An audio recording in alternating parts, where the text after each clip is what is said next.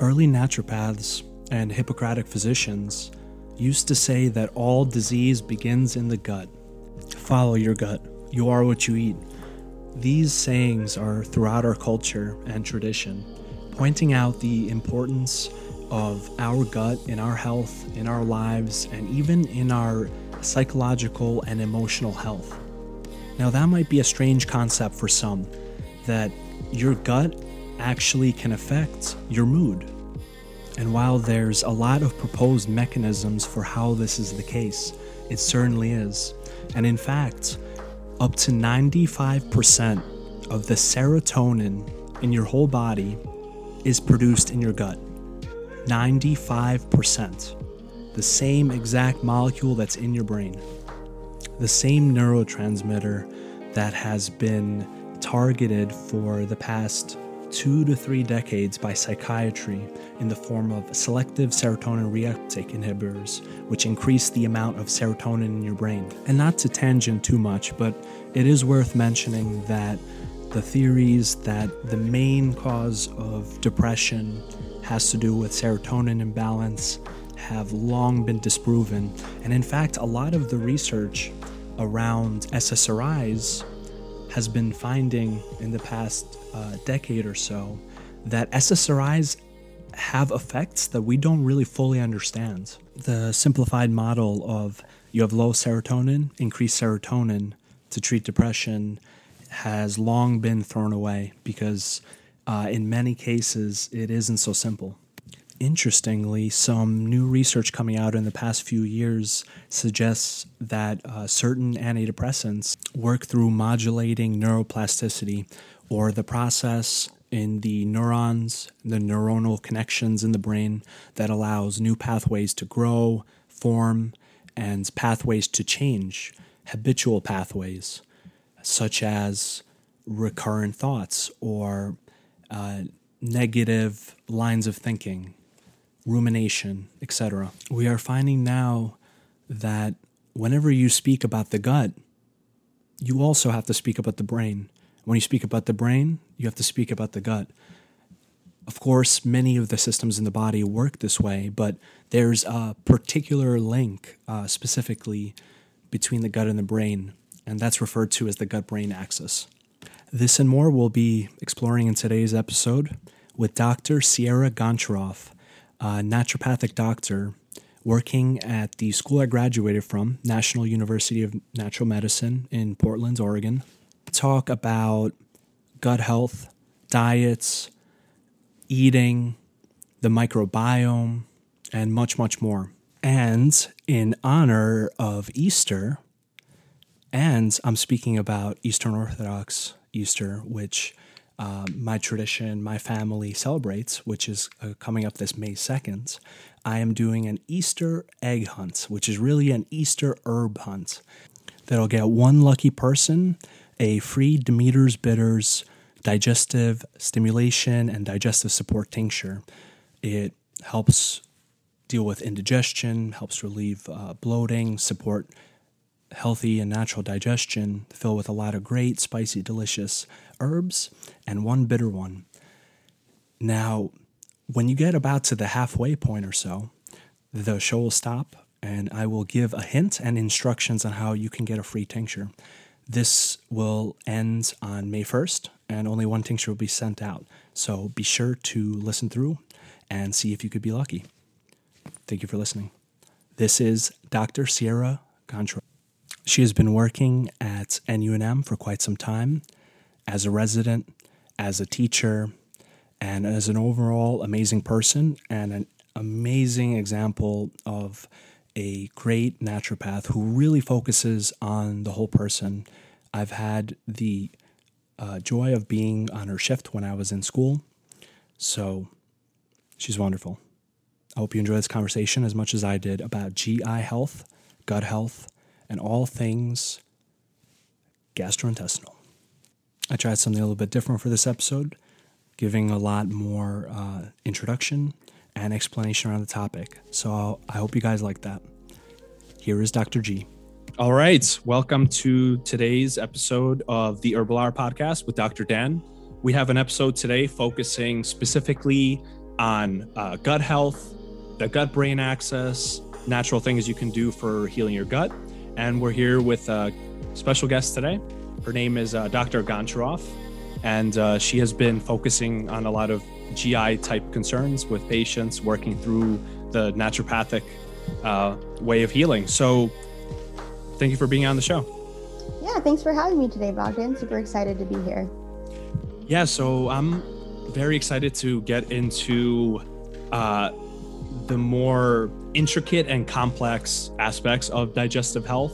Um, typically, digestive health is viewed as a very kind of simple thing. You put in food, it goes out, that's it. There's this or that problem. But uh, the research is coming out that things like the microbiome uh, play a huge role in digestive health, and even more interestingly, in mood, mental states, and a lot of other processes.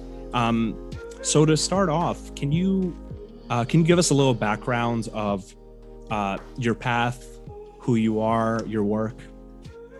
Yeah, sure. So, um, like you said, my name is Sierra Goncharoff, and I am a naturopathic physician currently working at the National University of Natural Medicine. I am completing my second year of residency there. And um, I also attended National University of Natural Medicine, as you did as well. It's a great school. And I would say, you know, I'm still kind of early in practice, so still trying to figure out exactly what my niche is, but I've been focusing a lot on gastrointestinal health, women's health. I also like to treat pediatrics, really any age family medicine from little babies to all the way up to, um, you know, prior to death. I love treating everybody. Uh, I also have a very large passion for global health. I am, currently hold a position on the board for Naturopaths Without Borders and um, am very passionate about providing and care to everyone. You know, healthcare should be a, a right or not, not Agreed. you know, a right, but not um, not as easily accessible as we would like it.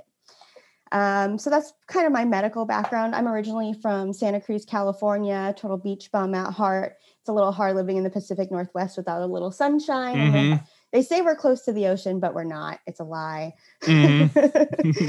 um, but yeah, I'm loving living in Portland, loving being a naturopathic daughter and, and uh, doctor, and that's kind of me in a nutshell. All right. so let's just jump right into it. Um, what is the microbiome? So, you know, there's a lot of information going around about gut health, the microflora, this kind of thing. What is your understanding of uh, the microbiome and how it actually impacts health? Yeah, that's a that's quite a loaded question, I think. Mm-hmm. Um, so, like you mentioned, there's been a lot of studies recently on the gut, and they're calling the the gut the second brain mm-hmm. because they're really finding that the the gut has so much to do with everything in our bodies. So, the gut microbiome is definitely one of those pieces. It's basically a collection of bacteria, viruses, archaea, and um, microbes that live in our gut. And there's a thousands of different species, and everybody, it's kind of like a fingerprint. It, everybody is very unique. Mm-hmm. Um, so we all have our own different sets of bacteria. Um, and what the microbiome does is, is it's actually very vast. And I don't think that we still fully comprehend everything that the microbiome is doing. Um, our microbiome starts to develop at birth and so the way that you're born, whether it's C-section or vaginal delivery, will actually affect your gut microbiome. And then throughout life, it's continued to be impacted. So big things that can impact the gut microbiome are diet. Of course, our standard American diet doesn't do great things for our gut microbiome. Um, stress, antibiotic use, and then you know things like probiotics and prebiotics. Those are some big things that impact our gut microbiome. Um, when things like when you do like a lot of antibiotics or things that can disrupt the microbiome, that's when you start to see uh, negative consequences. And they're seeing more and more that when you have an imbalance in the gut microbiome, you can lead to this can lead to other health diseases such mm-hmm. as type 2 diabetes, cardiovascular disease, even Alzheimer's. Mm-hmm. Um, more and more is being found out as they do more studies. So there's this huge connection between the gut composition and your health. Yeah, what originally uh, really interested me in the microbiome uh, being focused in mental health and thinking, well, you don't really need to work as much with the gut or diet for mental health things.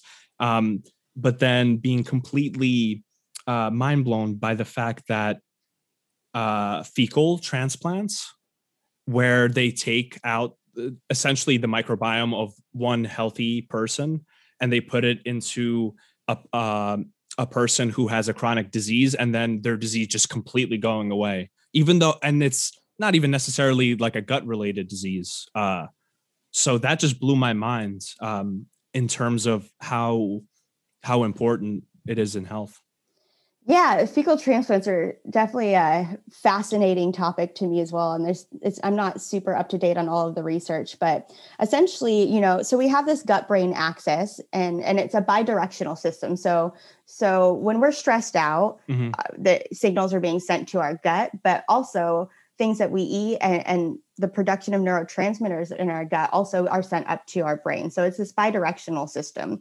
So our gut our gut bacteria produce neurotransmitters like um, acetylcholine, dopamine, epinephrine, all of these really important transmitters um, for all sorts of different functions in our body. And so when you're having um, impacted gut microbiome or, you know, um, a alteration in your gut microbiome, this can lead to decreased um, or abnormal production of these neurotransmitters neurotransmitters, which can mm-hmm. then go up to the brain and cause mood dysregulation, anxiety, depression, PTSD, and such. So, diet is a huge piece um, for your mental health. Mm. I remember reading that uh, something like is it 80 or 80 or so percent of serotonin in the body is produced in the gut? Yeah, I think it's higher. I think it's more like 95% mm. of serotonin is produced in the gut, which is just crazy. Yeah, does that uh does that serotonin in the gut actually get into the nervous system or the systemic circulation or is it more like local? That's kind of what i was always interested in. It does go systemic. So i mean like i was saying this gut brain connection. So the vagus nerve is like the primary mm-hmm. pathway i would say between the gut and the brain. And the vagus nerve does help transmit some of these neurotransmitters and that's where a lot of this does happen. So yes, it's produced in the gut, but nothing ever just stays in the gut. It all it, it goes everywhere once we eat. Um, so yes, that that serotonin is being produced systemically. That's why again that that healthy diet, that gut balance um, plays such a huge impact in our, mm. our mood. Yeah, and also uh, uh, food allergies. So we were talking a little bit about this uh, before of how the microbiome is tied to food allergies. Um, and there's a lot of competing theories of you know if you have some food allergy uh, what you should do should you not eat the food or people who have food allergies to a whole wide array of different substances why that's the cause. Um, and the theory that uh, gut health is actually at the foundation of that seems to make a lot of sense um, and the idea of like leaky gut as a cause of uh, all sorts of different uh, allergy issues. Sure. Yeah. Gosh, food sensitivities are one of my favorite topics because I feel like I don't know what the percentage is, but there I feel like the majority of GI symptoms are often secondary to some kind of food sensitivity. Mm-hmm. And I want to clarify food allergy versus food sensitivity. So our food allergy is what we think of typically when you think of a food allergy. So like when somebody eats a peanut and their throat swells up mm, and they have to go to the hospital, anaphylaxis, exactly. So that's what we call our IgE response. Um, it's an immediate response we cannot ever eat those foods or we might die. So that's an allergy. A food sensitivity is a little bit less severe. Um, it's what we call our IgG response. It's a delayed hypersensitivity response, and this can happen up to three days after consuming the food, so up to 72 hours later. And those are more symptoms like diarrhea, abdominal pain, maybe some skin rashes, headaches, these really vague symptoms that we might not be able to pin down and correlate with something specifically. And that makes it a little bit harder to figure out what those food sensitivities might be. Um, so, this is something I talk a lot about with patients. Um, common food sensitivities, which are very prevalent in our standard American diet, are things like dairy, gluten, um, food additives like nitrite sulfites, corn, soy, all of those delicious things that we all want to eat all the time mm-hmm. and are in everything are really common food sensitivities. Um, and there's a lot of different ways to figure out your food sensitivities. The gold standard and the preferred way that I like to figure out food sensitivities is by doing a elimination diet. Mm-hmm which is not for everybody. It's definitely it's difficult. It's difficult. Um, so an eliminate elimination diet consists of well, the goal is to cut out majority of foods for six weeks. And we say six weeks because again, going back to that IgG antibody response, it takes a while for our body to clear these antibodies. So every time we eat a food, any food, whether we're sensitive to it or not, our bodies produce antibodies. And so these antibodies cycle through our system and then it takes some time for them to clear out. So we say six weeks for this elimination diet because that gives your body ample time, at least about four weeks, to clear out all of the remaining IgG antibodies that might be in your system from past food sensitivities. And then it gives you another two weeks to really just like extra clear out the system. So, kind of a reset. And then after the six weeks of cutting out the majority of foods, um, there's a list of um, you know acceptable foods that are really well tolerated and um, like rice and chicken and things like that. But after this point, you can start adding foods back in. Mm-hmm. And this is a little bit tricky. Um, and again, this comes back to that delayed food sensitivity piece. Um, so I recommend adding one new food in every three days which is again really challenging for people that haven't eaten all these delicious foods for six weeks. They're ready to just jump right back in. But it's important to do it slow because if we add in one food and then we wait that three days to see if there's a reaction, then we can really easily say, okay, that food was safe or not. If we add in too many things at once, we might get a little bit mixed on our signals. And then that whole six week of elimination period is kind of lost. Yeah, it's a very, you have to be very disciplined and very structured about it. Um, and of course, uh, the aspect of how do you how do you know that you're having uh, like a food allergy versus a food sensitivity? What are some of the things that uh, you've seen in your work of signs that someone has um, a food sensitivity? Yeah, I would say, you know, for most people that have a food allergy, they typically know they're mm. like, don't give me peanuts, I'm going to die. Or, yeah, they get know, a rash, they get itchy. Yeah, they got their EpiPen on them. So they yeah. usually know when they're allergic. Now, mm. food sensitivity, like I said, it's a little bit more difficult to understand and it, it can be really vague symptoms. Um, somebody could have chronic abdominal pain their entire life and they've always had kind of looser stools, they get headaches you know, but this has been their life forever, right? Since they were eight or since they were 12 or, you know, hard to say.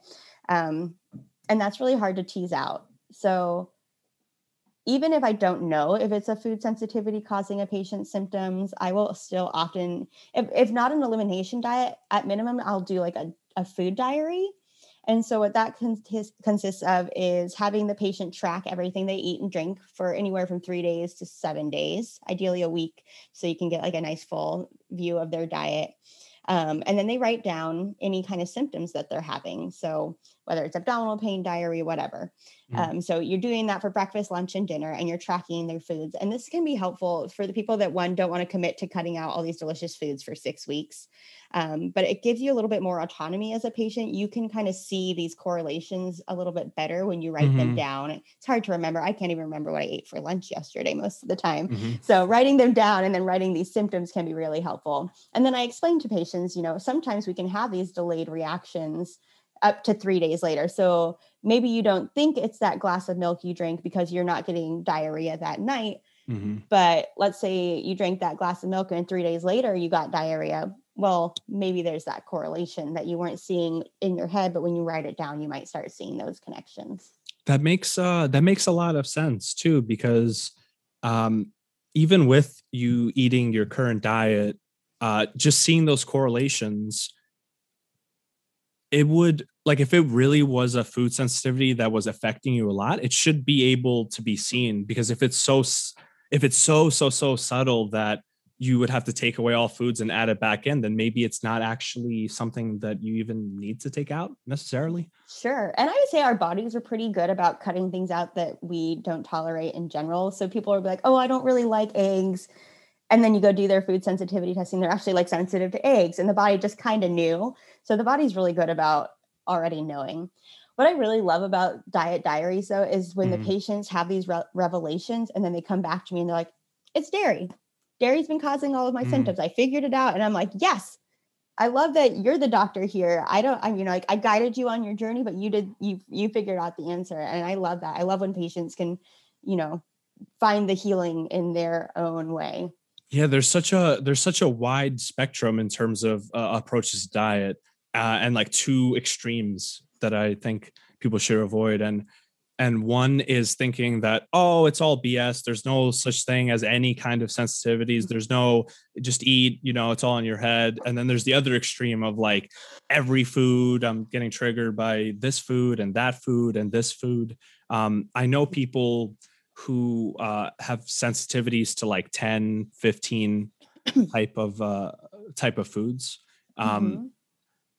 How so bringing in like the uh, the mind aspect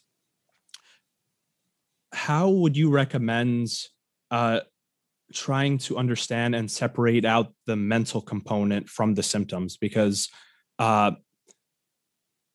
I've uh, done uh, eliminations for myself on on certain foods that I thought were bothering me.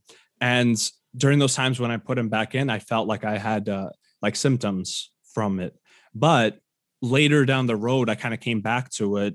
And uh, when I ate that food regularly, I found I wasn't having any symptoms at all. And it's almost like I had um, an expectation that it was bad for me. So that I had like a bad feeling or some kind of symptom, because obviously the mind and body are so attached. If you uh, you know you go to your doctor and they tell you that uh, gluten is terrible and it does this that and this. I mean how can you eat it and not at least somehow be affected by it even if you don't have any uh, sensitivity? So what's like the uh, what's the way that you differentiate those type of things? Yeah so possible? sure yeah i mean differentiating the causes of gi pain is it's tricky, right? And that's why people have these chronic GI complaints for 20 years that nobody could figure out because mm-hmm. it's so hard to like find the nitty gritty.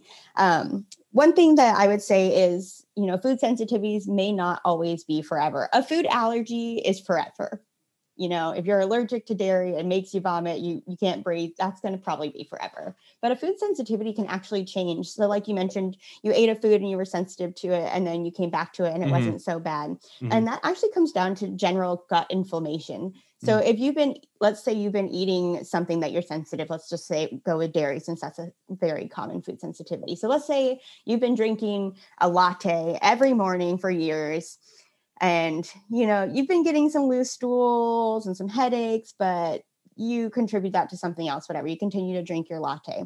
So every day you're drinking something that causes inflammation to your gut and this is going to have some long-term consequences. Um, we have these tight junctions in our gut basically the cells where they stick together. Mm-hmm. um, when we have long-term inflammation those junctions can start to pull apart. Um, in the naturopathic community we call this leaky gut. Um, I know that word isn't uh, used in the conventional community, but that's essentially what's happening is these tight junctions get loose and you can start having um, neurotransmitters and things kind of leak through the system. Mm-hmm. And allergens, things and that allergens, normally wouldn't yeah. be in the body that uh, even like relatively benign substances that when in the gut, they cause no issues. If they get into the blood, then uh, that's kind of a, a leading theory of f- food allergies in general.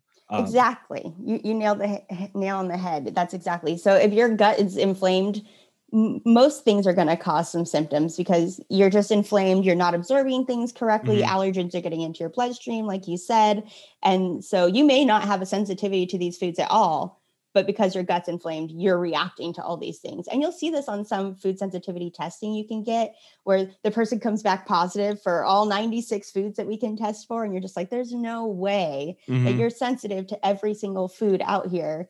And that's a good red flag. Like, okay, they're probably not sensitive, but they probably have this overall gut inflammation that's contributing to these high sensitivities.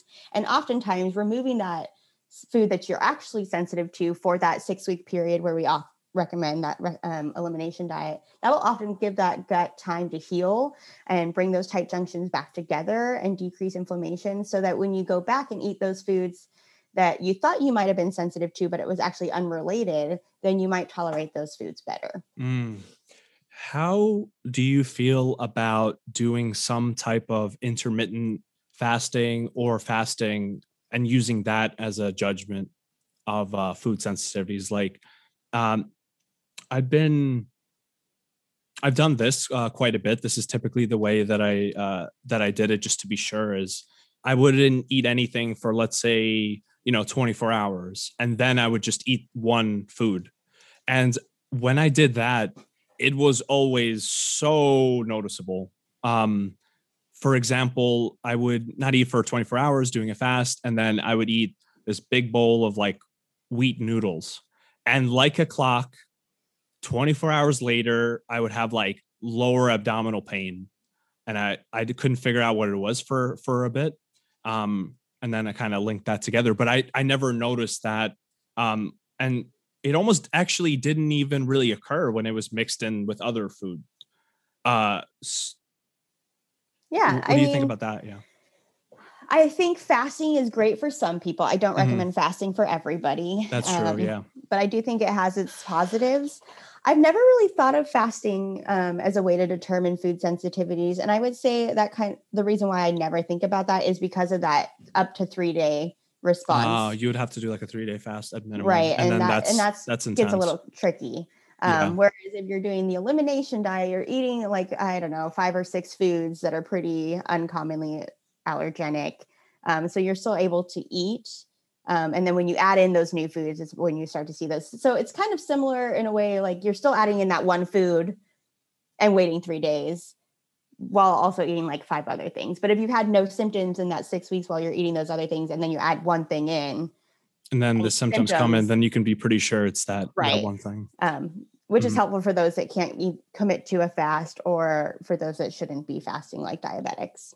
Yeah. Uh, you know, especially people who have histories of eating disorders, that kind of thing. Um, fasting can, of course, be, you know, it can re-trigger uh, those aspects, the traumas, those. Uh, so always, always important, especially for uh, for naturopaths to to understand.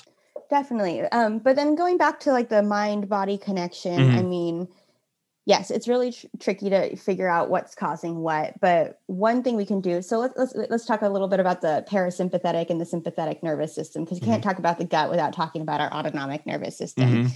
So our sympathetic nervous system, or what most people know as our fight or flight, mm-hmm. um, this is what gets activated when we're stressed out, when we're anxious, um, when we're getting ready to run from the bear. They say, mm-hmm. you know, our heart rate goes up.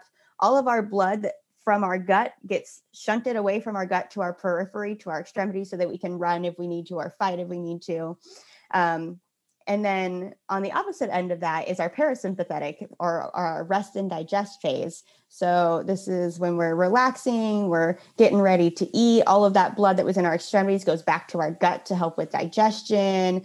Uh, our nervous system calms down. And so we want to be in a parasympathetic state when we're eating. And I would say the majority of us, at least in America, are, are often pretty sympathetic dominant. We, we live these really high stress lives, and COVID 19 has definitely exacerbated all of those mm-hmm. feelings. Mm-hmm. I know for most.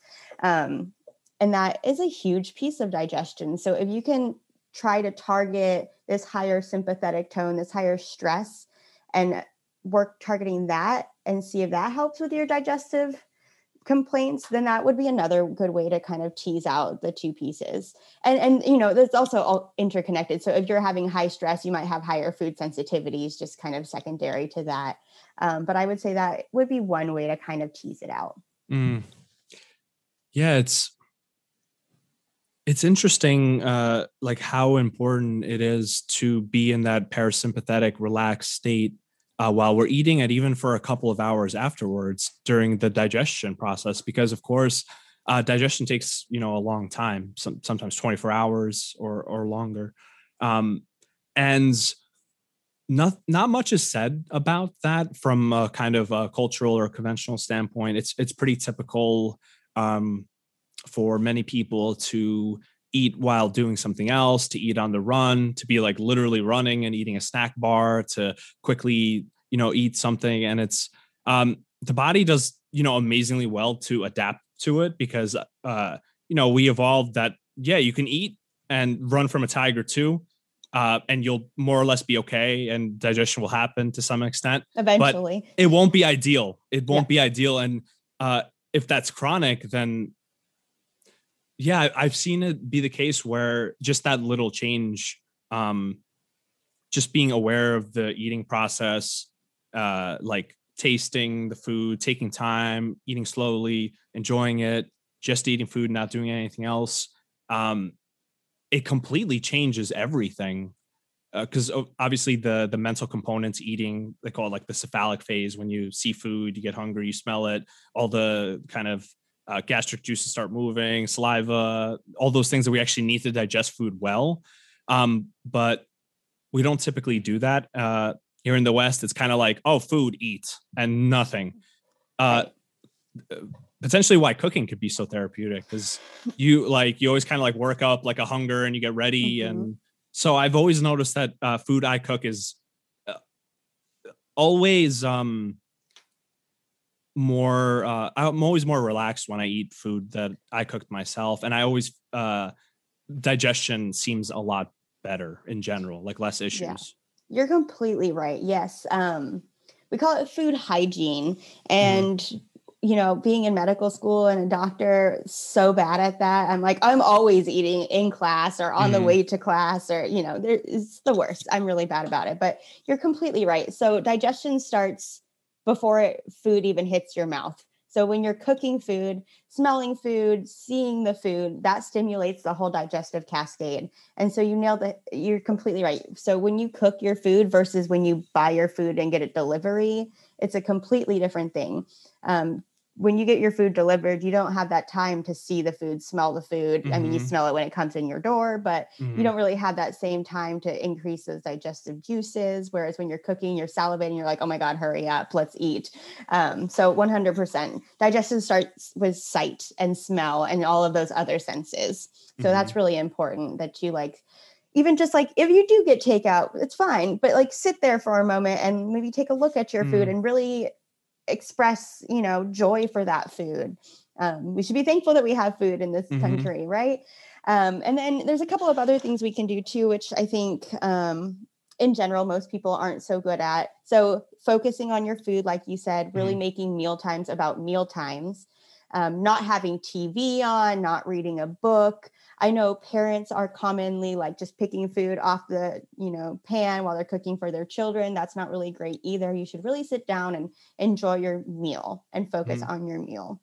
Um, another thing that we have a hard time with is chewing our food thoroughly. Mm-hmm. So we're like, you know, often like on the go, let's just get it down. We need, to, you know, it's more of like a we have to do this rather than I want to do this type of thing, I mm-hmm. feel like.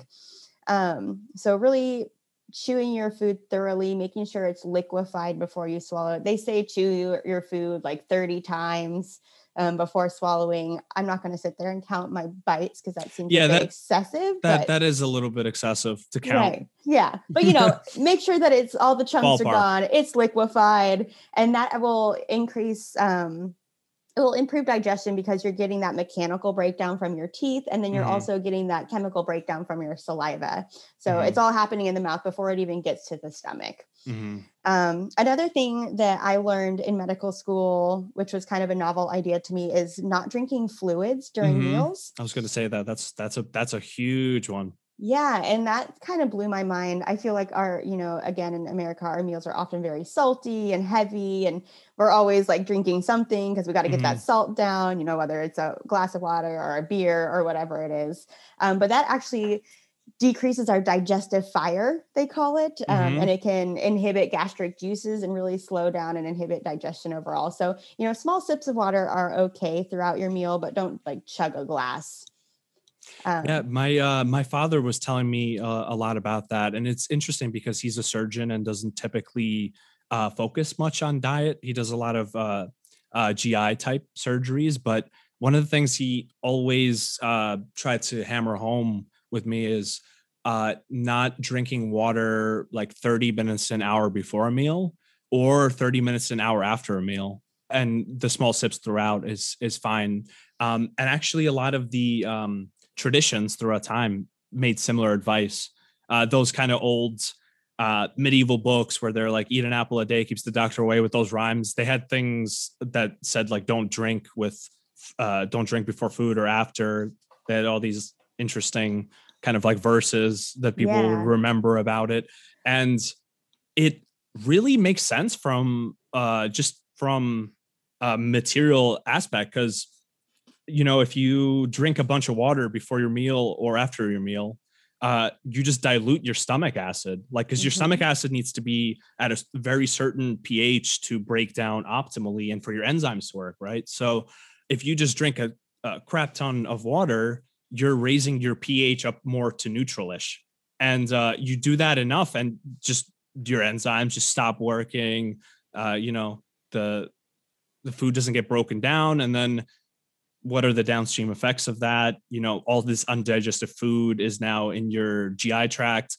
and um all now the microbes have to come in and deal with it. And then you get all these weird things like flatulence and gas and abdominal symptoms when sometimes it could it could just be that. That's why it's so um gi health is so complicated because any one of those factors that we talked about could be like it could be part of the cause or it could be the whole cause in in some cases yeah it's super tricky um i always think about when you know as i went through medical school i remember all these sayings that were told to me as a child and i'm Mhm. like yeah whatever and then i went through medical school and like learned the science and i'm like oh there was actually a reason why people told me these things for example the one i always think of is don't swim after eating mm-hmm. And I was like, why? I, what? What's the problem with swimming after one, eating? yeah. Is the shark going to come eat me because I taste extra delicious now? But it makes sense because if you think about that parasympathetic and sympathetic tone when you're swimming, you're you're you know moving around. All that blood is shunted to your extremities, and it's not in your digestive system. So if you have just eaten, and all of your blood is not there to help with digestion, then the gut. You know, the food just sits there and then it starts Yeah. to ferment, and then you'll get bloated and you'll get cramps which is Mhm. why they say don't eat. And I'm like, oh, now I know. also it's just horrible have you ever eaten too much and tried to swim it is not Yes, fun it's is not fun swimming not fun. But It's I just- need to know yeah. why. yeah yeah yeah yes uh i noticed that um a lot with uh doing any kind of vigorous exercise after meals um it always completely floored me to see people who would eat big meals and then you know do like hard martial arts training 30 minutes after um Ugh. when my experience was that was just like a world of nausea that was just a world of nausea for me if i if i you know ate uh, a decent sized meal and then did like hard cardio whew, Oh yeah, I just like reflect good. I reflect back to my high school years and all those things we just talked about with food hygiene. I didn't do any of those. I would go from school and I'd be driving to my next ballet class and I'd be shoving a burrito down my mouth Mm. while I was changing clothes in the car with a half an hour to get across town to my ballet class. And then I go to my five hours of dance class after shoving a burrito down my throat. Yeah. Yes, doing a bunch of pirouettes after a burrito is not ideal. yeah it's cool how uh how adapted the body is you can pretty much do that your whole life and um i mean you probably you know live a long long life uh and your body will tolerate it adapt but being that we are in the profession of of uh you know health and not just lack of disease uh or getting rid of those unpleasant type of symptoms that can happen from food. I mean, it, it just makes a lot of sense. And if it overall increases your health uh, because of the impact of nutrients, vitamins, things like that, that, uh, you know, you could be eating salad every day, but if your digestive system is not absorbing it, it, it doesn't really matter that much. Uh, the fiber is, of course, great, but um, that's always a really fascinating aspect of diseases like celiac uh, and IBS, IBD, um, different stomach issues, of how certain like vitamin and nutrient deficiencies occur directly because of them. And then they start having all these neurological symptoms and they think it's something else, but it's really, they have, you know, uh, like deep vitamin deficiencies, not like the kind that you get when you don't eat it too often, but the kind where you get none of it for like years Yeah. and you start getting like nervous system tremors and things like that. I've heard I've heard of that from B12. Oh yeah, uh, it's a serious process of elimination with GI complaints. It can be so many different things because everybody, ev- excuse me, everything in our body impacts our gut. Like I said, it's our second brain. So whether it's stress or diet or you know something completely different it's so hard to pick you know pinpoint mm-hmm. but i would say 80% of the time this is a number that i just made up i don't have real statistics but mm-hmm. i would mm-hmm. say about 80% of the time whether the diet is really the exact cause of their symptoms there's likely still some kind of food sensitivity going on and that's mm-hmm. just so common you know our food is not good quality most of the time mm-hmm. and the less we spend on our food you know the more affordable food is even worse quality so you see these huge discrepancies with you know people that are lower income getting food stamps and they can only afford those really cheap foods and that's just like this horrible vicious cycle that just mm-hmm. contributes to worsening outcomes down the road and uh, it's it's just tricky. Yeah, that's that's uh you know that's incredibly unfortunate that the typically the worst foods for you are cheaper because of the mass production, the processing, those aspects when already the socioeconomic effects on health are already so great from the stresses and uh, lack of being able to find uh, medical help when you actually need it and things progressing way farther than they ever would if you regularly saw a doctor even once a year.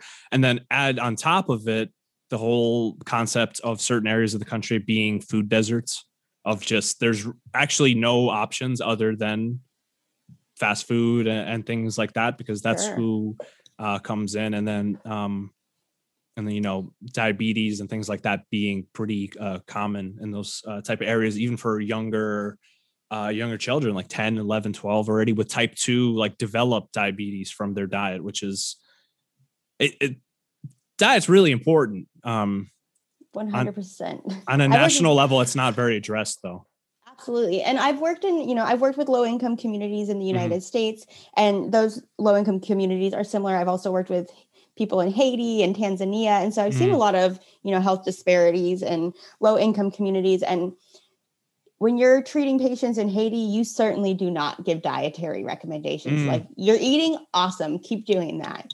Mm. Right? You can't be like, "Oh, eat organic. Oh, stop eating that." You know, you really are like, "Great, you're eating. Let's just you got to address things completely differently with those population. I can't tell you how many times I've heard naturopaths say, "Oh, just eat organic." I'm like, do you know how expensive organic food is? That is not easy really for people expensive. to do. You've got to meet people where they're at. And I, you know, treat I've treated a lot of homeless population. And again, you can't say go buy organic food or only eat fruits and vegetables. They eat what they can get. And you just have to work with those patient populations. So mm-hmm. that's where like those things like food hygiene can come into play because mm. those are free, easy things that everybody can mm-hmm. do. You may not be able to fix exactly what they're eating, but you might help you know address that high sympathetic tone and help stimulate digestion in those ways. So you have mm-hmm. to think about ways that you can treat these things you know low cost that can be effective for everybody and a long term. We don't want to rely on a supplement forever that may not be accessible. Mm-hmm. um, we want things that people can do consistently. What would you what would you say is uh, the most low cost cost optimal way of eating in terms of health? Like let's say for people who aren't in extreme poverty, but um, you know, like they can use some extra money, that kind of thing. They're not exactly uh, having so much income that they can go and buy, you know, organic and eat organic for uh, three times a day or something like that. What's what would you say is like the most cost optimal way of, of eating? That's a tricky question because it's going to be variable for every person. I mm-hmm. think you know, if you're able to grow your food at all, that's a well, that's, great option. that's that's a good that that's the best one probably. Yeah, that would be the best one. I mean, gardening can be expensive too, and a lot of people live in apartments, especially living in the city of Portland. Yeah. yeah. Um, so that's not an accessible option for somebody, but of course that would be ideal. Um, big fan of community gardens and having, you know, especially for homeless populations, like having fruit trees that are allowed to be eaten off of. Big fan of that. Um, but otherwise, I would say, you know, Congratulations. This is the Easter egg portion of the podcast, or should I say, Easter herb. This herb, which is the code that gets you a free Demeter's Bitters, a uh, digestive stimulation blend that helps with gas, bloating, any kind of indigestion, feelings of fullness, or feeling like food just sits there. It really stimulates the digestive system, has a lot of amazing, spicy, delicious herbs in it to cover some of that bitter taste that comes from this particular herb. If you visit ktherbs.com, that's letter K, letter T, herbs.com, and look at Demeter's Bitters, the listed main ingredient is this word that starts with a G. This will be the code to send out one free Demeter's Bitters to a podcast listener, free shipping, $0, 100% off discount. There will only be one sent out, and this offer ends May 1st. So be the first one to do it. So you just go to ktherbs.com if you're having trouble uh, figuring out what the name of that herb is, which is the code that you will enter at checkout when you add Demeter's Bitters to your shopping cart. I've heard so many amazing things about this blend, and that one particular herb, which is the code, and it starts with a G and ends with an N. And if you can guess it, go ahead, go to ktherbs.com and try your best. This Easter egg ends on May 1st, and one lucky podcast winner will get the tincture for completely free and free shipping. The blend again is Demeter's Bitters. It's a uh, digestive bitters blend, and the featured herbal ingredient starts with a G, is the code to enter. Now, unless you're very, very lucky or just really quick, the code probably expired because somebody else used it. However, if you got it, congratulations. I hope you enjoy it. The best way to use that blend in particular is about 10 or 15 minutes before a meal, and it helps stimulate your digestion before you start eating to help digest more thoroughly so you get more nutrients, so you have less indigestion, less gas, bloating, just an overall smoother, well functioning GI, and a healthier gut. If you didn't get the Easter egg, do not be disappointed because seven remaining buy one, get one free tinctures are available. So if you like any other blends, the Digestive Bitters blend, want to try it out, it is uh, an old traditional formula that relies on the use of a very bitter herb and the taste itself of bitter on the taste receptors and actually they're finding in the gut that there are bitter receptors uh, stimulates the vagus nerve which controls digestion and starts it up. You know one of the biggest issues with uh, the west and our culture and perhaps the whole world at this point is that we have a hard time getting into the kind of parasympathetic state that we need to really be able to rest and digest our food, get the most from it, and not have any leftovers or undigested food that just sits there. One great way to get the parasympathetic system active and ready to digest and rest is to pray over your food take three deep breaths before you start eating, and then really experience the food, smell it, taste it, eat slowly, not in a rush. The meal is the activity. These kind of things help inspire and stimulate the processes that really need to be functioning for our gut, our GI, and really our whole body to be at its best health because we need nutrition, we need nutrients. And if things aren't properly digested, then we miss out on a lot of the good things that are in our foods.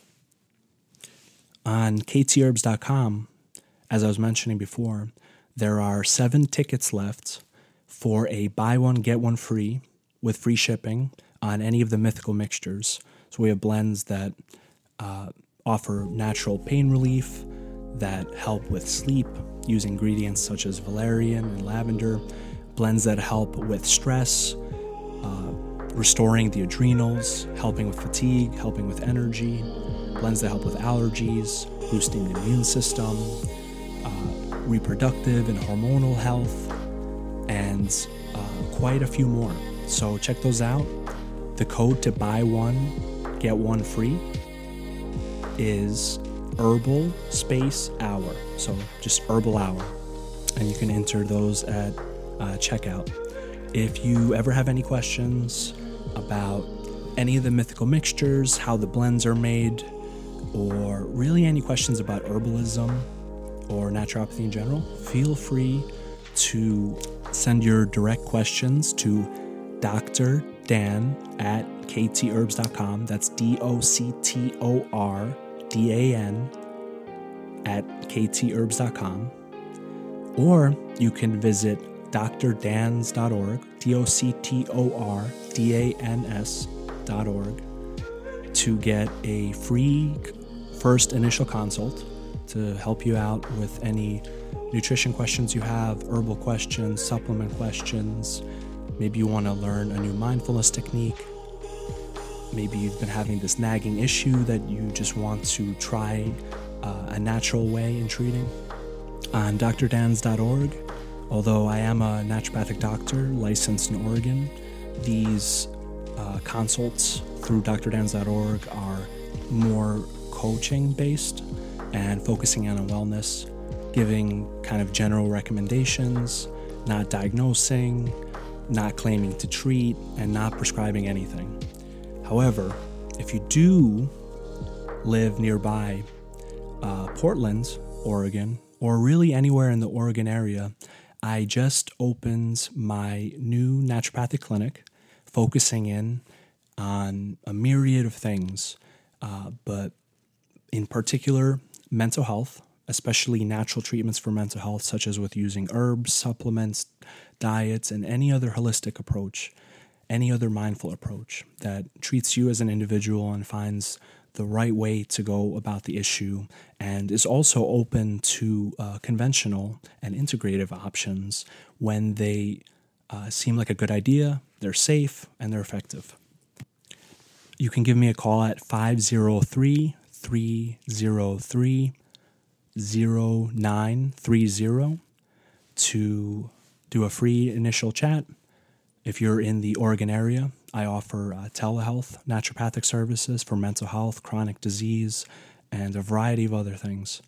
And I also offer in person visits in uh, North Portland. And if you want to read more about what kind of conditions I can treat, if there's any way I can help you, what my training looks like, what my special expertise is in, and how I can be of service in your health naturally, holistically, and with you at the heart of it in mind, always searching for the root cause and not just the surface symptom.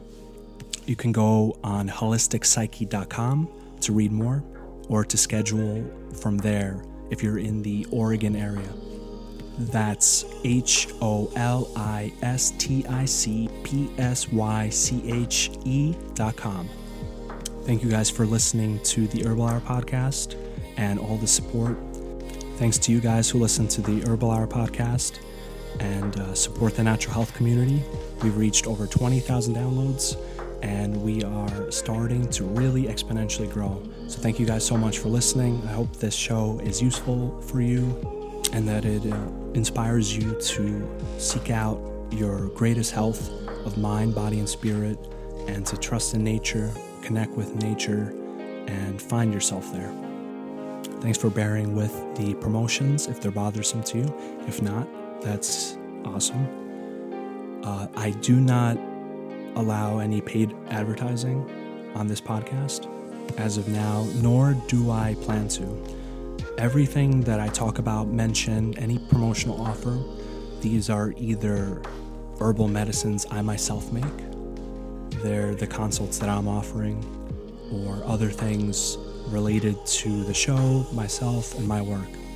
So, thank you guys so much for understanding. Let's get back into it. Last, Dr. Goncharoff was talking. She was talking about the dirty dozen, the vegetables and fruits, which tend to have the most pesticides on them. Without focusing on organic, we have those like the the dirty dozen and the mm. clean 15. So if you're going to buy fruits and vegetables, I would and you don't want to buy everything organic, I would at least look at those lists. So the the clean what is it the clean 13 and the dirty dozen is that right mm-hmm. um, and so the dirty dozen are like those those foods that you should really never, highest in pesticides highest in pesticides so those ones you should get organic whereas the clean 15 are more likely um, a yeah. better decision. So you know if you're trying to make choices go there. Yeah. And just to throw in a point there because that just adds another level of complexity to it.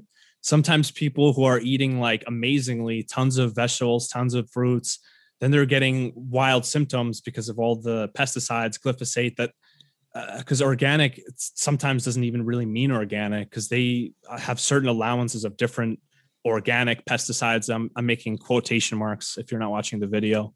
Um, right. So that add another level of complexity. Maybe it's not even that the person has a food sensitivity to gluten, but because wheat is so heavily uh, pesticided um, and hybridized, and genetically modified, maybe that is part of it. So it's like there's just a million there's a million things. Um Yes. Yeah, that that that was the topic you brought up about the wheat and the, the products, the process that it goes through, and that contributing to a higher gluten sensitivity than we've seen in the past is definitely a speculation. And there's honestly not a ton of studies being done on that. And I think that should be part of our studies because of course pesticides are going to impact our gut health and our gut microbiome and, yeah. and, everything thereafter. So of course there's a connection. And I think, you know, we talk about like nitrites and sulfites and, and those are like pretty um, well accepted things that we put on our food and those cause a ton of symptoms. So these things that we're all fighting against and not have our food, of course, are going to have some negative outcomes. Mm-hmm. I, um, in terms of that, uh, cost effective diet uh, what we were talking about kind of made me think of it because um because for some some patients you know the diet seems like that's the place where if you dress it a lot of the things will will kind of resolve. But then there's the question of the uh kind of uh, income the finances that kind of thing. And i'm thinking that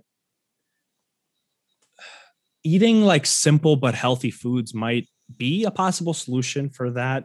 Like um for example getting big bags of frozen vegetables are really cheap. Getting big bags of frozen berries big things of like uh you know like uh peanuts or almonds um those kind of things and just relying more on those which actually are more of the natural diet of humans like throughout history you know like nuts and berries and some meats and things like that. I think there's a way that if you keep your diet really simple that you could actually have uh, all the health benefit and and almost none of the associated costs because uh, you could pretty like it's interesting in these times we we're so used to like very complex mixes of foods that we don't really eat things single ingredient very often. It's it's mm-hmm. pretty rare. Like our meals are you know ten ingredients mixed and cooked, um, but that definitely is not the the norm for all of human history. The norm for human history is you eat what you can find. So maybe one day you're just all you're eating is berries. Maybe the next day you got uh, you got a like an elk, so you're just eating meat for a week. Then just just meat and then just rotating based on what you have. And I'm assuming um, that our body is at least adapted evolutionarily to some degree to not only surviving that, but probably thriving from it to some yeah. degree. I mean, if you think about evolution, and you know, if if you all believe in that, um, then um, you know what we grew up grew up on. You know what as a species, what we grew up mm-hmm. on eating is like fruits and nuts and berries and vegetables and, mm-hmm. and meat. And so that really is what our we were made to eat. That's mm-hmm. what we should be eating. There was no processed foods hundreds of years ago. So that's not really what our bodies used to. But again, you mentioned like food deserts earlier. Mm-hmm. Vegetables are a little bit harder to come by. Nuts are expensive. I mean, mm-hmm. peanuts are a little bit more affordable, but peanuts aren't really the best nut for you. So mm-hmm. trying to get nuts on a low cost is can be really challenging. Nuts are one of like the most expensive snacks out there, despite them mm-hmm. being delicious. Mm-hmm. Um, but yeah, frozen vegetables, frozen fruit, definitely. Um, I'm also a huge fan of like saving food scraps and using every piece of the food that you can um, which has actually been really helpful and that can be cost effective as mm-hmm. well so like for example i make apple cider vinegar with leftover apple peels Mm. Um, so nothing goes to waste. Or I make like a tomato powder over tomato leftover tomato peels that have been mm-hmm. dehydrated. So I think you know in general we're a pretty wasteful culture. Uh, and there's a lot we can do to save there. Um, just really maximizing everything that we use. Mm-hmm and uh, finding uh, good locations to buy those healthier foods too because there's a really wide difference between different stores. I mean uh, some of them like like whole foods are just they're just crazy expensive. Mm-hmm. Uh, even if you have really high income it's still uh, excessive to uh, buy a lot of the foods there. Not necessarily just the vegetables and fruits like they're okay priced for the organic things but if you go there and buy like prepared type of things that are more organic and healthy, those things are always extremely expensive.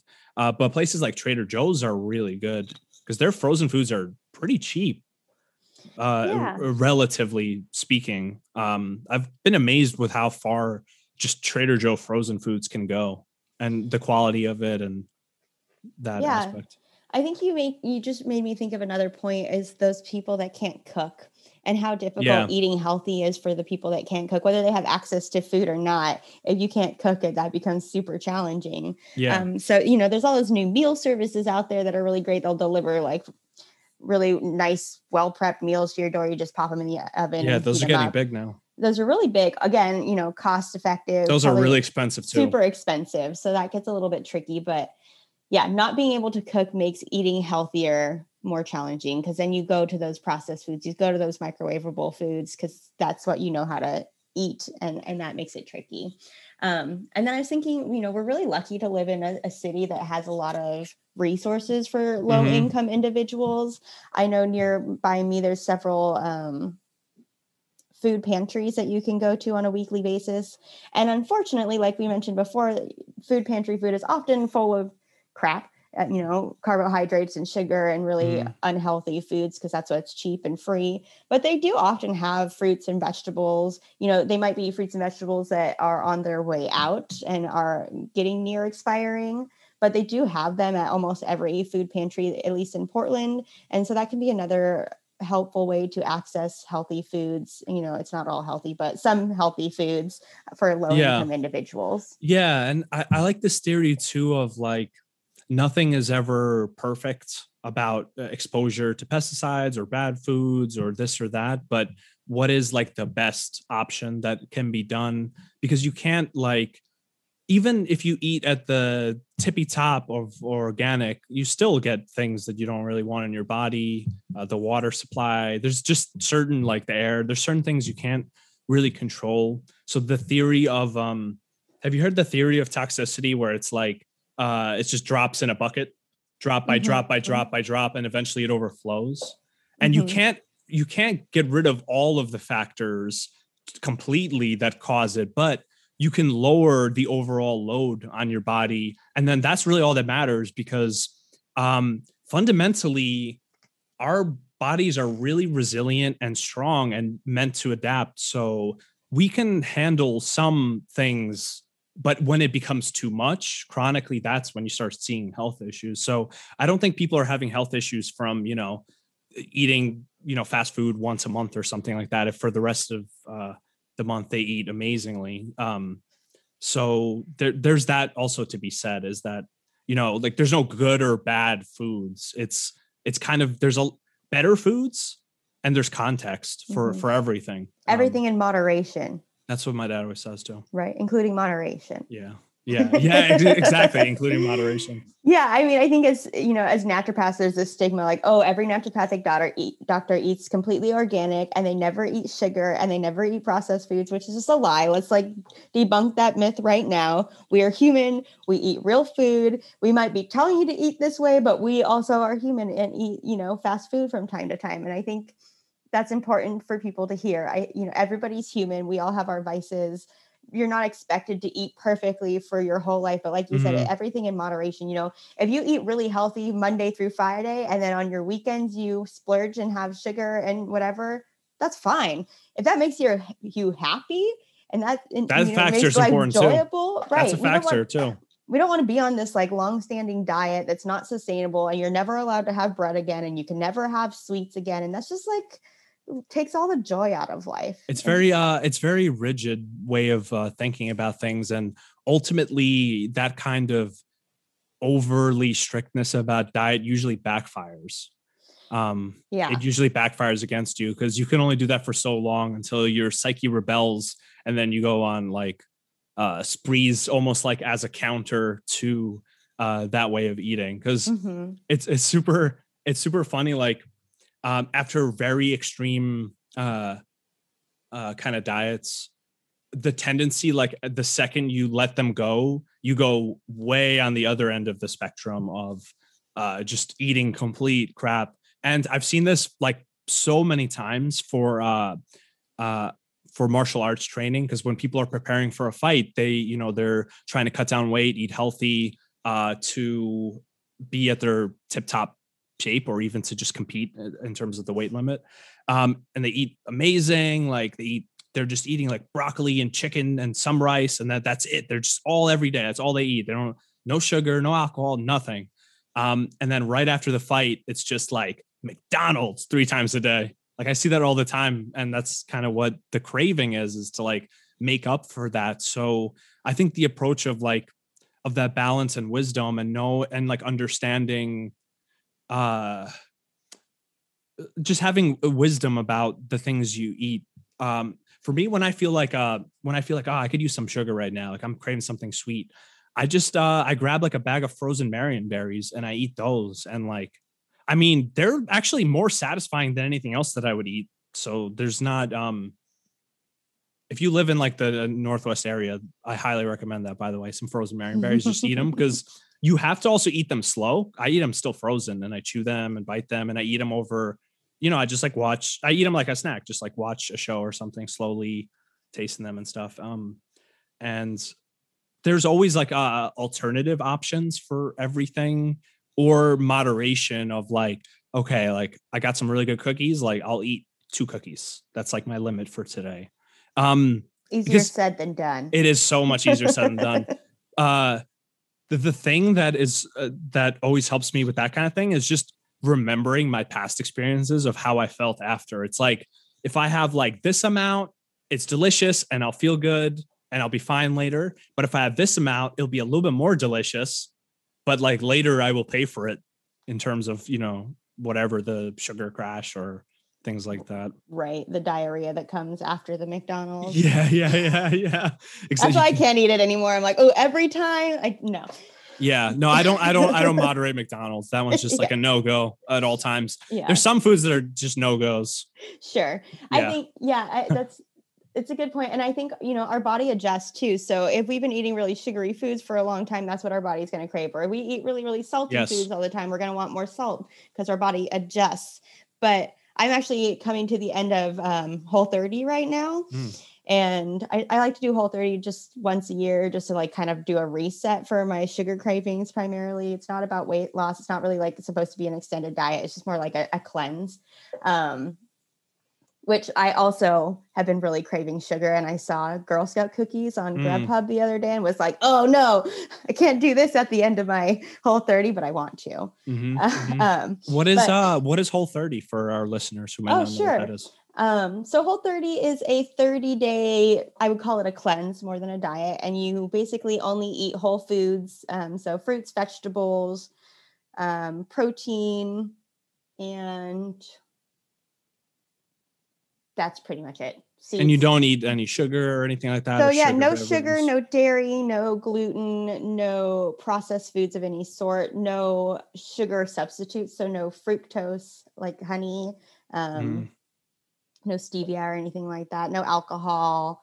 Um, so just like you know, standard like old school diet, fruits, vegetables, and protein Mhm. and it's actually really great. I, I like doing it because it, it provides me um, inspiration to create new meals that I don't eat all Mm. the time that are still pretty good.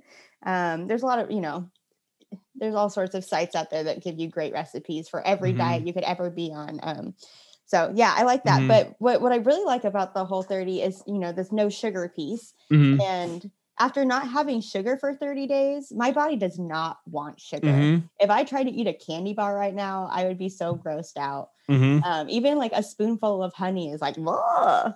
um, It- and it- guess, hmm yeah, we so get desensitized to it. We get desensitized to how like how sweet something is. And when I stopped eating um uh sugar other than uh, occasionally and like my favorite uh dessert here and there, um I I would try like the very sugary ice creams and cake and I would I would eat it and like I would, you know, I would try to enjoy it. I wasn't going in like, oh, this is gonna be terrible, kind of thing. I was like, oh, this looks kind of good. I would eat it and I'd be like, mm, it's like, it's almost so, it's like too intense. It's like too stimulating. I'm like, I'd rather just eat like a fruit and just like enjoy it, you know? Totally. Yeah. And it's just like the body transitions pretty fast. You know, within a Yeah. month of not eating sugar, my body doesn't want sugar. And granted, if I eat, continue to start eating sugar again, it's going to trans- It does, transfer yeah. back even faster. and even just even just uh high glycemic carbs in general what i've been doing with a lot of my um my wellness consults i've been working on diets um and through my own experiences research i've been finding that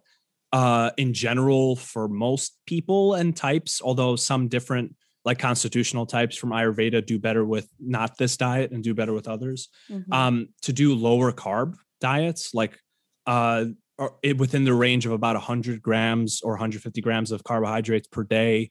And of those carbohydrates, uh, lower glycemic carbohydrate options like berries, apples, quinoa, buckwheat, uh, whole grain is actually really high glycemic, usually, Mhm. especially the kind of things you get in stores. Um, all the different sources, uh, such as that, that tend to be like they spike the response less. And then for the rest of it, it's just eat as much vegetables as you can, not starchy, um, and then eat good quality proteins, basically in the form of nuts uh, Yeah. and uh, good good meats and things like that. And Yeah, and I don't think there's like one diet that fits all. I Mhm. mean, by no means. Everybody has their own unique needs for their Yeah. body, and so it's really hard to give dietary recommendations across the board. Um, one one general dietary guideline we Mhm. learn a lot about in naturopathic medical school is the Mediterranean diet, Mhm. as I'm sure many people are familiar with, and that's just really kind of similar to what you said. It's a diet focused on healthy fats, lean protein, and fruits and vegetables. yeah, And so, you know, again, easier said than done. We can say we should eat like that, but it's a lot more expensive to eat like that. It requires a lot more time and a lot more preparation. Trying to do the whole 30, like I have to meal prep eight hours a week minimum to sustain myself and not get starving and just eat something junk foody. And I think that's another piece is, you know, again, as Amer- Americans, we're very busy and Mhm. we're always working and maybe that's changed a little bit because a lot of us are working from home now which improves our access to food hopefully um, but if we don't have time to cook and we don't have time to eat like we're still going to stay unhealthy no matter what we're eating if we're not prioritizing that um, uh, which So we true. don't and uh, you know, earliest traditions of medicine, Hippocrates, that that branch, they really understood that uh, diet is the foundation of health because um, it, it is the thing that has uh, by virtue of the just the amount of things that you're intaking the biggest effect on your body right? Um, i had this uh, insight when i was eating this really big salad and i would eat uh, throw like a bunch of chicken and stuff and make it like blue cheese really delicious. Anyway i was eating this gigantic salad and i realized um this is just herbalism. Like these are just plants. Like these are just medicinal plants but i'm taking them in in the dosage of hundreds of grams. So of course it's going to affect me more than like uh, a supplement would. Uh, how could it not? You know it's just so much material. And if everything that's being put in is processed then that's going to um, the body will be more or less okay but after time i think the strain will lead to all sorts of unforeseen things and you know just give predispositions to other health issues Mhm. um, uh, happening yeah i mean food is medicine right that's what we've Mhm. learned in our whole career and i think that's really important to reiterate that everything we eat you know you are what you eat is that old saying we used to say as kids but it's completely true you know if you're just filling yourself full of junk food and crap that's what you're going to feel like and that's what you're going to end up looking like and your health is going to look Mhm. like that but if Mhm. you're eating really healthy foods and nutritious foods that are you know full of actual nutrients, then you're going to feel so much better. And you know, there's there's a lot of really good foods out there that are actually specifically really helpful for the gut. Mm. Um, you know, this is the herbal hour. So talk about a couple of herbs like Let's fennel. Yes. fennel is one of my favorite GI herbs. Also tastes delicious if you're into that licorice mm-hmm. flavor. But like a, uh, some roasted fennel, so good for the gut. It's a really good carminative herb, which means mm. it can help with like the the gas and the bloating. So even just like throwing fennel or ginger, another one of my big favorite GI herbs um, and flavors in general. I, I, pretty much throw ginger in everything, but mm-hmm. it, not only is it good for nausea, but it helps with relaxation of the um, intestinal muscles. So it can help with like spasms and overall digestion. So like there's so many things we can add into our food that are super healthy for us.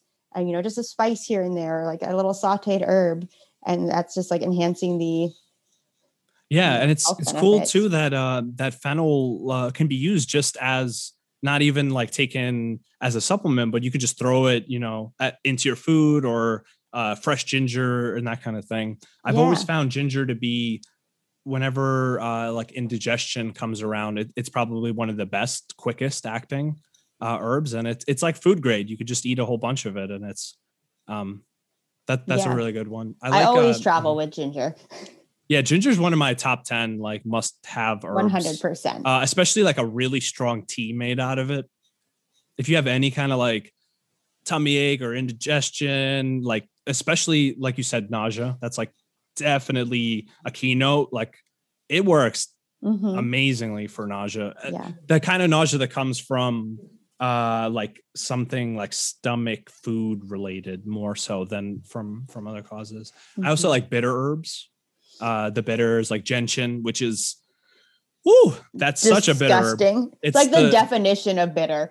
Yeah, just even a small amount of it. Um, one of the blends I made uh, for my company has uh, gentian in it, and the whole uh, the whole like tincture was formed around me disguising the taste of the gentian at least a little bit. So I added like fennel, ginger, clove, like anything I could get in there, and and then some glycerin to sweeten it up yeah. um, to kind of like Trojan horse it in.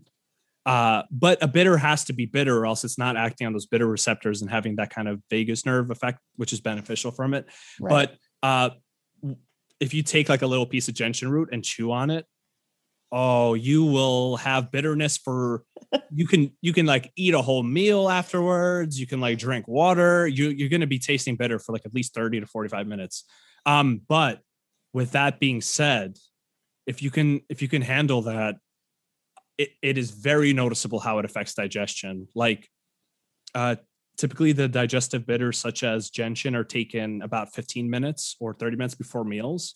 And when you take it it does all those things that we were kind of talking about with like the the smelling food and everything. It just like forces your body to do that. Mm-hmm. you you take that and then you just start you literally feel yourself salivating. You start your stomach starts gurgling, everything starts moving. You're like, whoa. And you're kind of like ready to go. It's like you started the you started the engine of your car and now you yeah, start that digestive cascade. Exactly. Yeah. So yeah. that that's that's a helpful thing for people who don't have the time to sit down and be mindful when they eat is like at least prepare your body or digestive enzymes. What do you think about digestive enzymes? Yeah, um, digestive enzymes, you know, they're not for everybody. I think um, I would prefer to start with bitters and more of a natural herbal approach. Um, but digestive enzymes are certainly warranted. And I think that, you know, going back to like food sensitivities, if you have a food sensitivity to dairy, but you really want to eat some ice cream at your birthday party, go take a digestive enzyme before you eat that ice cream because mm-hmm. most food sensitivities are, we just don't contain the enzymes that we need to break down the food. Um, so, you know, you don't never eat dairy again, but if you do want to eat dairy, you can eat a digestive enzyme beforehand, and that will help you break down the things that you aren't able to break down.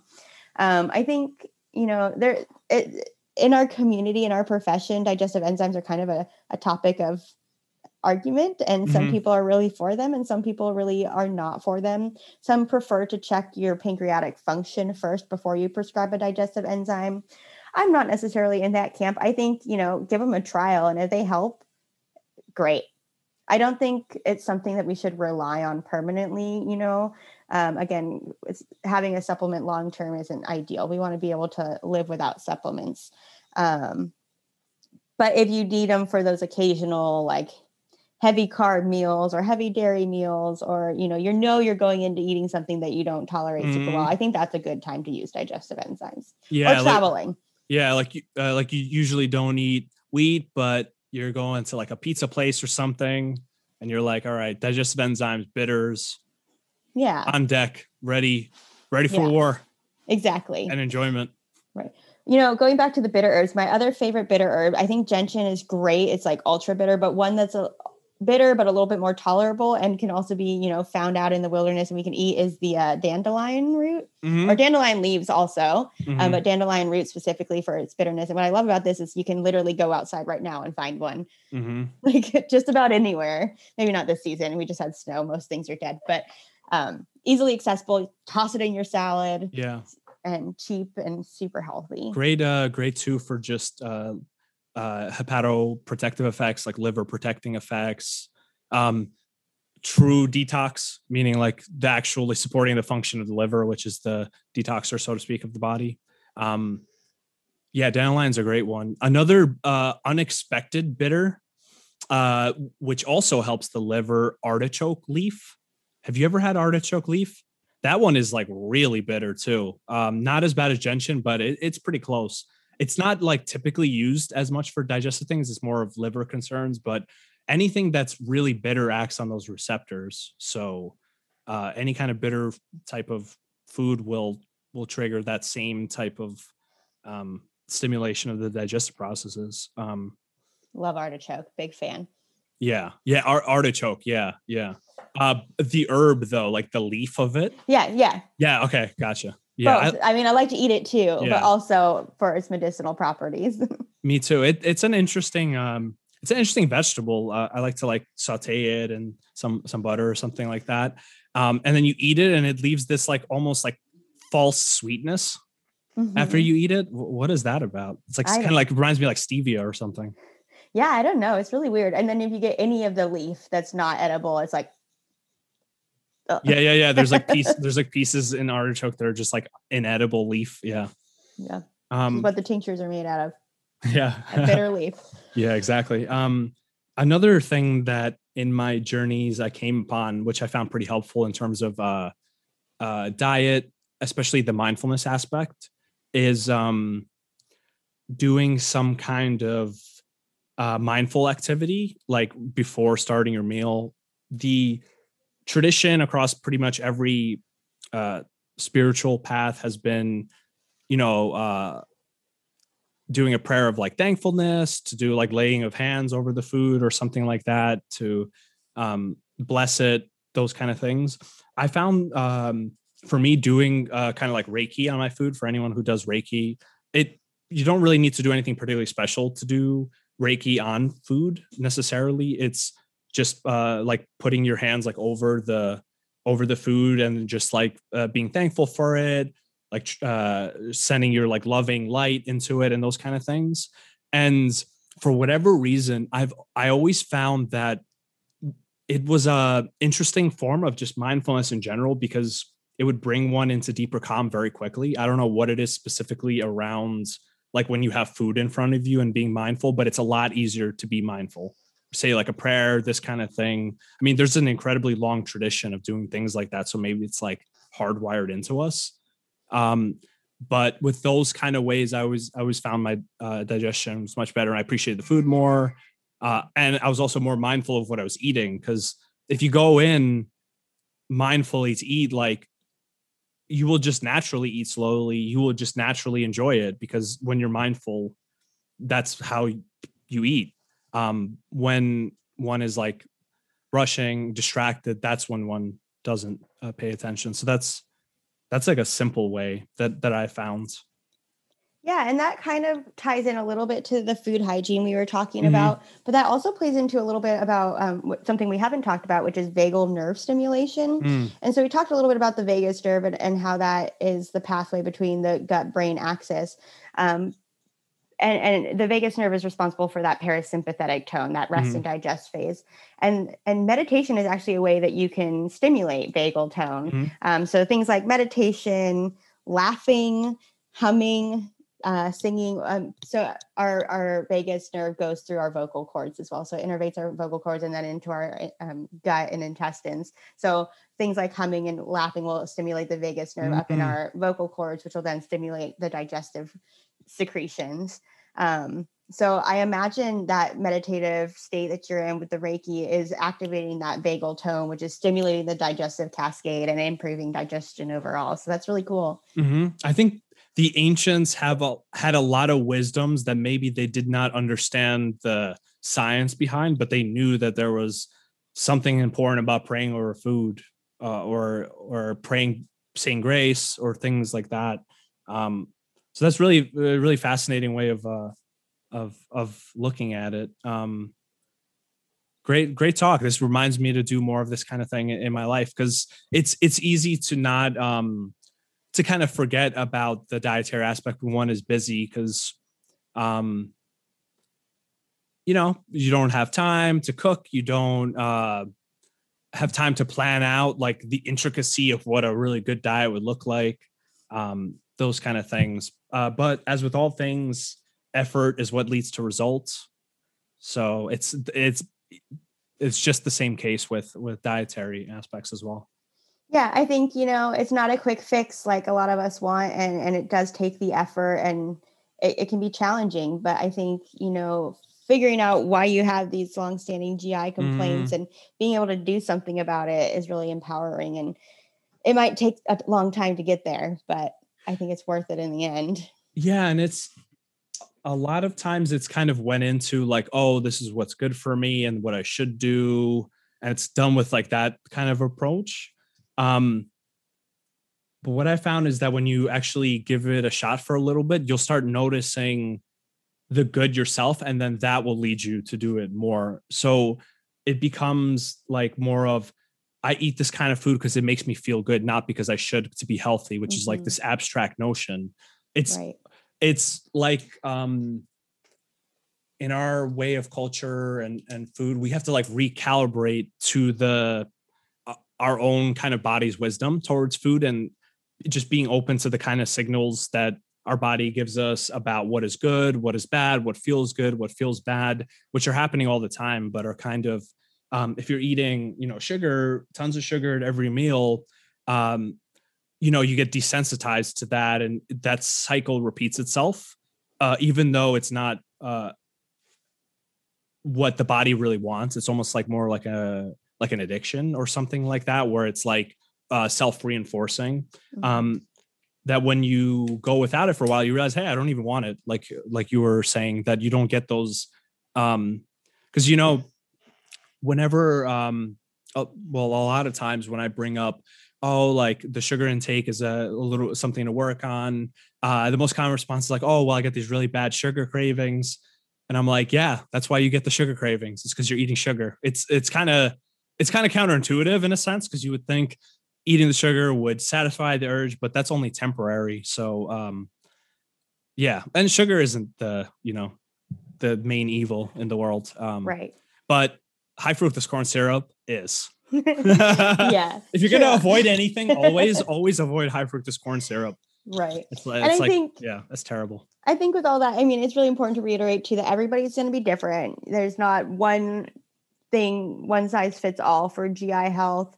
And, you know, one diet might work really well for somebody and one and for somebody else that might not work at, at, all. Same with the herbs and same with any treatment you know you have to do what's best for your body. So you kind of have to play around with it. Don't listen to the internet and follow everything they say and they oh that didn't work for me so it doesn't work. But you know everybody's mm-hmm. going to be a little bit different on that journey. So just listen to your body. Really like pay attention to what it's saying and that'll be like the best guide.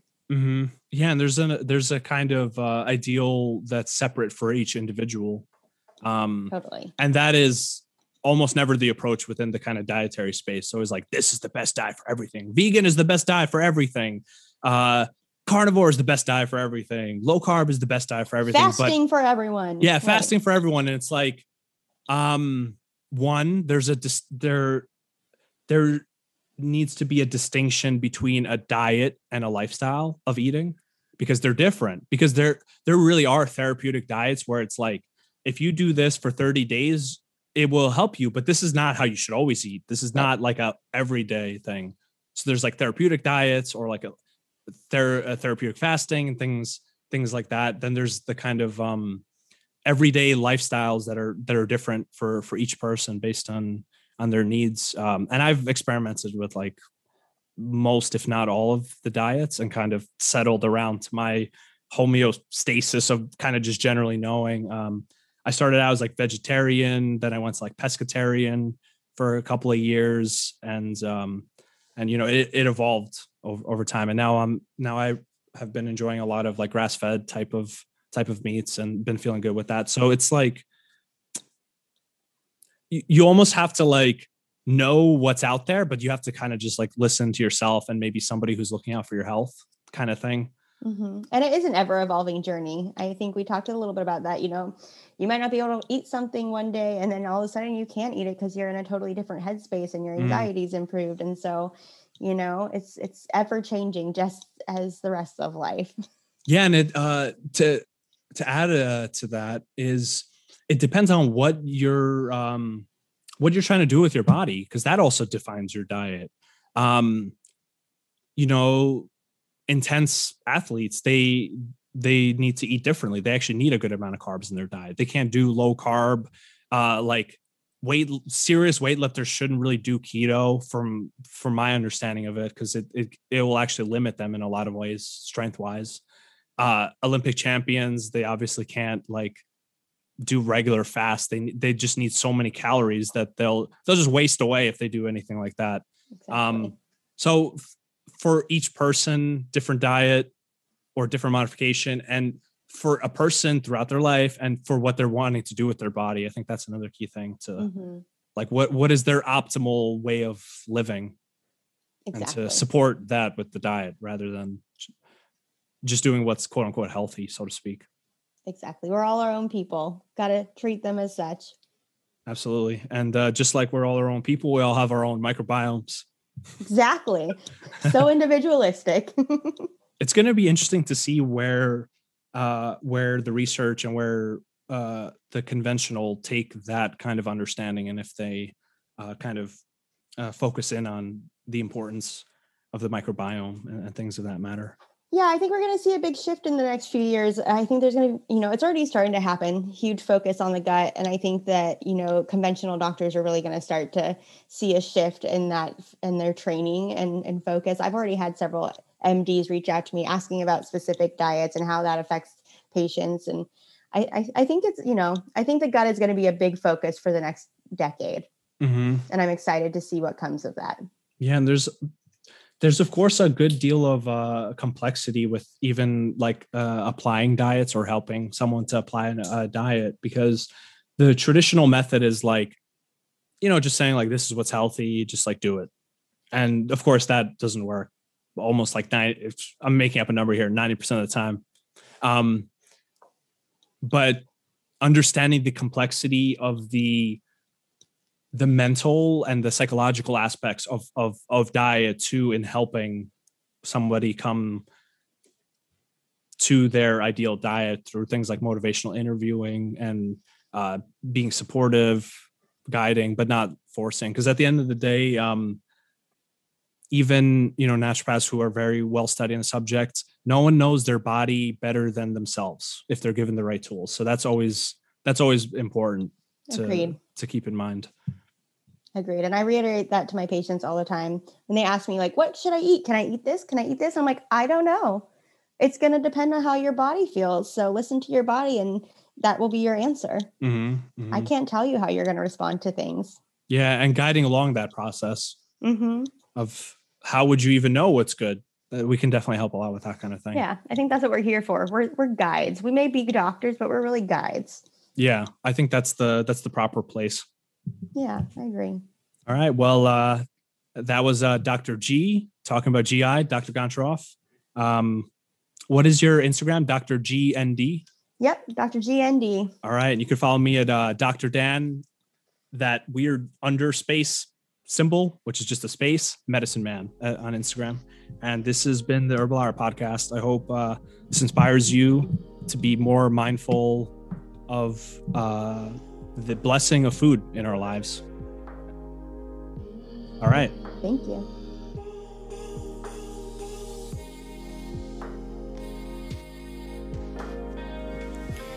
Thank you for listening to the Herbal Hour podcast. If you like the show, if you love natural health, please be sure to subscribe, like, comment, get it around, spread the word. Uh, natural health is certainly on the rise, but the profession that I'm part of, naturopathic medicine, is still relatively small compared to the behemoth that is the medical industrial complex, which even uh, the people who work within it do not necessarily like? I mean, how, how could you like the way that insurance is uh, forcing you to see patients for five minutes, three minutes, four minutes just to meet bottom lines? So, the answer, as with all things, is with the grassroots, the local, and sharing what inspires us, helping each other out, being part of the community, and sharing our love. Thank you so much for listening. If you'd like to be a guest on the Herbal Hour podcast, please send me an email at doctordan at ktherbs.com. Or if you know someone who you think would be a great guest on here to talk about any topic in holistic health, alternative health, natural health, really all the things that heal the mind, body, and spirit from diet, yoga, spiritual practices, anything is within the sphere. And those contact informations again are holisticpsyche.com if you want to uh, schedule a consult in the Oregon area or Portland in person, especially for uh, natural mental health treatments. The number is 503 303 0930 if you'd like to give me a call and chat about what's been bothering you, and we can talk a little bit about how I could be of service, or I can point you in the direction of a practitioner or a resource to help you out.